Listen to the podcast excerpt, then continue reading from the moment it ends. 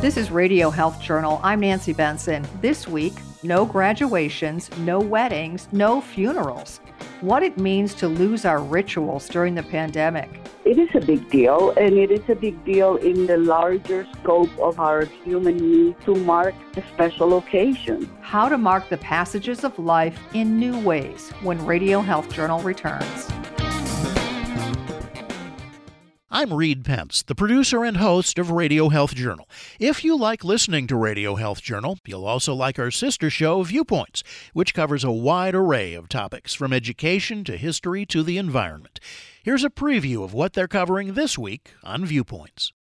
But as you grow more into adulthood, at least for me, there was more regret, more guilt, more feeling remorse for how I acted the night before. Acclaimed chef Iliana Regan opens up about her past, present, and future.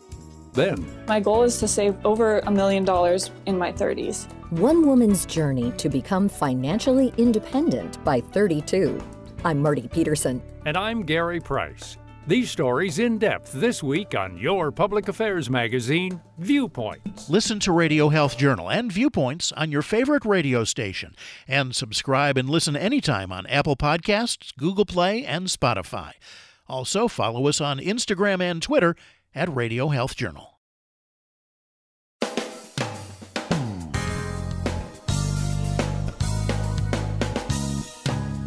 In any normal year, this would be the season of transitions prom and graduation for high school seniors, commencement and maybe a new job for college seniors. In June, lots of weddings. The rituals that are circled on our calendars. They are written into the DNA of the human species.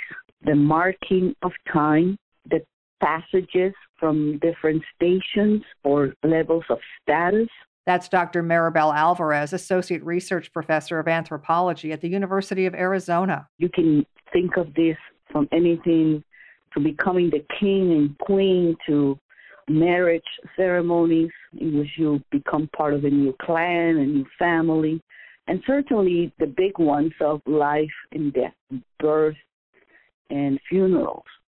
And graduations fall into that category to the extent that they mark or, if you will, celebrate a certain passage from college life to adulthood to the work of employment. However, in the year of the pandemic, most of these rituals have been canceled, putting off both the celebration and the mental transition. The anxieties we feel when we are one thing at one moment and then we will be something else. Now, to sort of provide a soft landing for these transitions, humans have created ritualized activities, moments in which we are able to mark time out of time and say, okay, I love someone, but this is the moment in which I'm going to declare it publicly, for example. Call that a wedding. Many of us attend weddings of other friends and we sit there and we listen all of a sudden for 10 minutes, 15 minutes to vows. Things that probably in everyday life people are already adhering to, but all of a sudden everyone's attention is focused on highlighting the beliefs, the core belief systems that underscore that why we attach our lives to other people. And so rituals function in that way. I call them the soft landing of our human transition. The emotional devastation of losing these rituals can be very real. These events have often been looked forward to for years, and now nothing. It is a big deal, and it is a big deal in the larger scope of our human need to mark a special occasion. This is not something that we do out of vanity or superficial motive. These are intrinsic moments of gathering, of forming community, of affirming our commitments to one another, sacrifices that parents have made to send kids to college, college students who have endured difficulties and who now feel that they have proven a certain level of worth to enter the workforce. By the way, if there was ever a moment for a ritual need, is now when entering the workforce is a scary proposition for many young people. So, first of all, we have to acknowledge that this is a loss. This is an emotional, psychological, and familiar sort of loss. But while having none of our expected rituals and celebrations is a big loss, Alvarez says it's not insurmountable. People are adaptable and can successfully substitute a new ritual for an old one. Families can gather by Zoom conference, for example. But she says there's one thing to remember that makes normal rituals special they're action driven. You get up, you dress yourself in a special way, you drive together to the place, you arrange the chairs in a certain order. The name is called after listening to 500 names. The parent gets that moment of two seconds when it is their kid's name that is called. So all of these things are very actionable. It's not something you can just say, oh, well, imagine yourself graduated and that should satisfy that psychological need. These actions, however, can be replaced by other actions. And people have to come up with inventive ways. You have probably heard about birthday parties where what it is is people drive in front of the house and wave at a distance, and you have a caravan all of a sudden of your 10 best friends driving in front of your home at 5 p.m., just honking and waving. Well, that's a new ritual of the COVID 19 era. But Alvarez says it'll still leave an emptiness. A drive by celebration or a Zoom conference aren't what we expected on our big day. She says we should acknowledge that it's okay to grieve. However, one lost ritual may never be made up in any way. When loved ones die during the pandemic, funerals are tragically missing. This is heartbreaking. Not only funeral, but I would have to say that the many people whose loved ones are dying alone in isolation without having the ability to hold somebody's hand. Um, you've seen on, on social media postings about daughters and sons on the phone consoling their loved ones until the last minute. It is terrifying to think about death in these times, but also to think about facing that in a hospital room by yourself for being at home and not being able to go see the loved ones. The process of grieving begins before a person dies when there is sickness. Obviously, this doesn't apply to sudden death.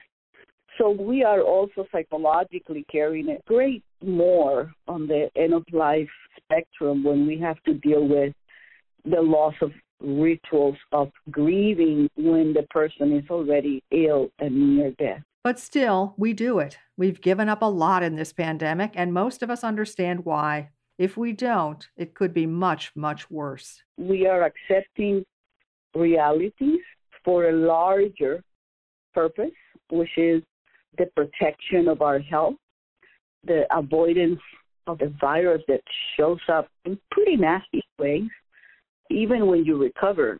Uh, so people, I think, are having to think of this larger benefits, both personal and social, and then trade some of the pieces that have become part of our ways of coping and dealing psychologically, emotionally, spiritually. And with the loss of some of our major rituals like graduations, weddings, and funerals, Alvarez says we've dusted off everyday rituals. We've revived old stories, reached out to old friends, and cooked old recipes that comfort us. In a time of crisis, they take on new significance. Our studio producer is Jason Dickey. I'm Nancy Benson. Radio Health Journal returns in just a moment. With everybody centered at home these days, maintaining one's health and a healthy outlook are critical. When each day delivers a certain sameness, snacking can become a comforting diversion. That makes healthy choices all the more important. Registered dietitian Courtney Romano is the health advisor for the California Table Grape Commission. When it comes to snacking, fresh grapes are always a great choice. They are healthy and hydrating with a juicy pop of flavor and always ripe and ready to eat when you buy them. A smart alternative to processed snacks that come with added salt, fat, and sugar. Try freezing grapes for an all natural frozen treat. They're like mini sorbets. Grapes from California are in season now. Grapes of all colors, red, green, and black, are a natural source of beneficial antioxidants and other polyphenols, which research suggests contribute to a healthy heart. Visit grapesfromcalifornia.com for more summer cool ideas. As people around the world practice sheltering in place, many are looking for ways to continue healthy habits while they're at home. The Alzheimer's Association has suggestions to benefit your body and brain during this challenging time. Here's Dr. Heather Snyder, Vice President of Medical and Scientific Relations at the Alzheimer's Association. First, it's important to take care of your mental health. Meditation and journaling are ways to manage stress at home, and there are many online support services and resources. Second, stay connected with your friends and family through phone calls or video conferencing. Schedule a virtual game night. Third, challenge yourself with new activities that push you mentally, like reading about a new topic, learning a new language, or taking an online class. Staying physically active, getting plenty of sleep, and eating well are also important for our brain, Snyder says. Evidence suggests these healthy habits may reduce risk of cognitive decline as we age. Reach the Alzheimer's Association at alz.org or call 800 272 3900. And that's Radio Health Journal for this week. Radio Health Journal is a production of MediaTracks Communications. Follow us on Twitter, Facebook, and Instagram to learn more, and check Apple Podcasts, Google Play, and Spotify for a library of past programs. Plus, you'll always find previous segments and information about our guests at radiohealthjournal.org. Join us again next week for another edition of Radio Health Journal. Coming up next week on Radio Health Journal.